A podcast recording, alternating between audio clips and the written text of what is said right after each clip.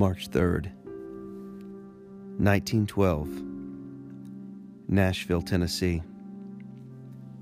My dearest Lucy, how maddening and yet relieving it is to write this letter to you.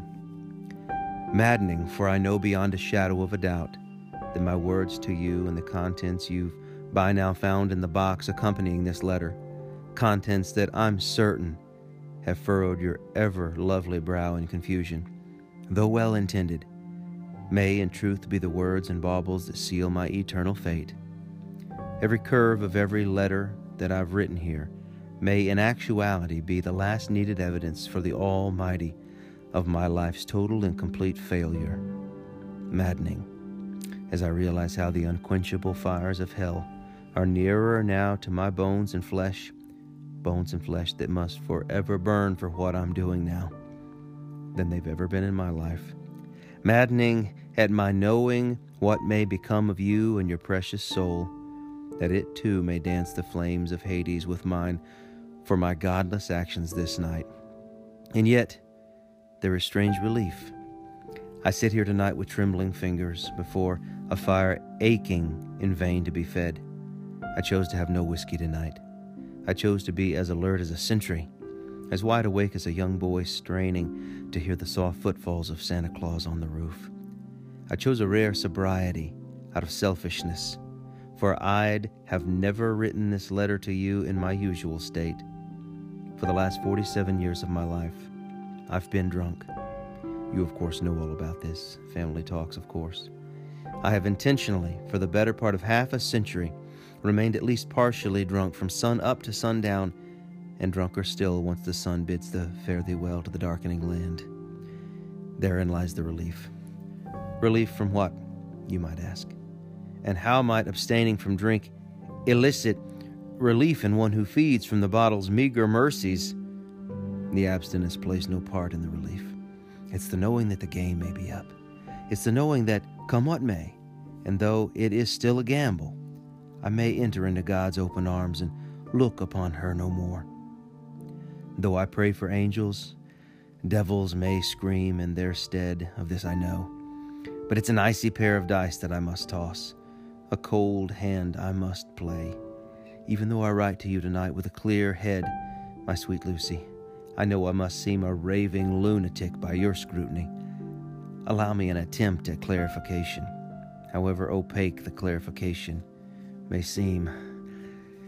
I cannot and will not attempt to put into words the horrors of my life.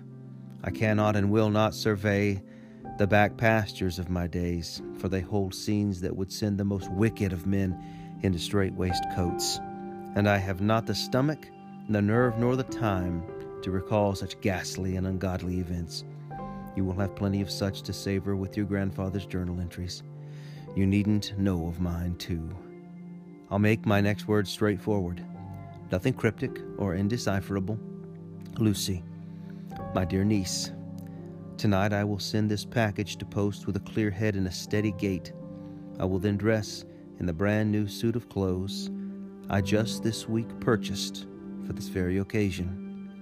I will pray a rosary for my soul and for yours. Then, with your great grandmother's rosary beads laced through my fingers, the same worn rosary that saint of a woman believed brought me and your late father unscathed from the champing jaws of Lincoln's war. I will put a bullet into my heart, and I will die. In the package you should receive by post within the month, Lucy, will be this letter, but far, far more vital to your well being, to your sanity, to the ultimate salvation or loss of your immortal soul than the scattered putterings of this old man's final thoughts will be the journal entries you'll find accompanying this letter, your grandfather's journal entries, and the items you'll find, odd and macabre as they may be. When you read the journal entries, you will understand the significance of the objects. The rest will be up to you, Lucy. I was not strong enough to let her die with me. I wish to God I were. But just like my father, your grandfather, who has been dead lo these many years, I had to at least try God's mercy. Though his promise and mine came from the lips of one of the devil's harlots herself, just like your grandfather, I hadn't the backbone nor the fortitude to try God's mercy without the compromise, without following their cursed instructions. Lucy, the only flower of my heart, my last remaining blood relative, the only balm for my soul tonight as I write this letter by the dying fire is the realization that you are of middle age and not young as I was when I received the complete journal and the same items you're soon to receive by post. You have passed many a peaceful and prosperous year without fear and nightmares, while the lion's share of my days have been spent in shadow and dread. And it's my hope and fervent prayer that your God given wisdom, due to those rich, blessed decades, will trump much of the horror and maybe allow you the backbone that eluded your grandfather and I. Maybe you will summon strength from ancestors of old to cripple or cast her away. And maybe, just maybe, she won't come to you at all. Maybe two generations of decay will satisfy her. Lucy, witches are real. The devil is real. God is real. And though I go to him tonight by my own hand, following instructions most certainly aimed at finally destroying me completely and eternally, I go with a sliver of hope. If I escape hell, I know my cowardly actions here tonight are at the very least affording me centuries in purgatory to weep and wail for my cowardice. So while I still have breath in my lungs and fingers to write, I'll offer up one last prayer. May Blessed Mary, Mother of God, and Joseph, her spouse, and all the saints and angels in heaven pray for my poor soul for what I have done and will be doing here tonight.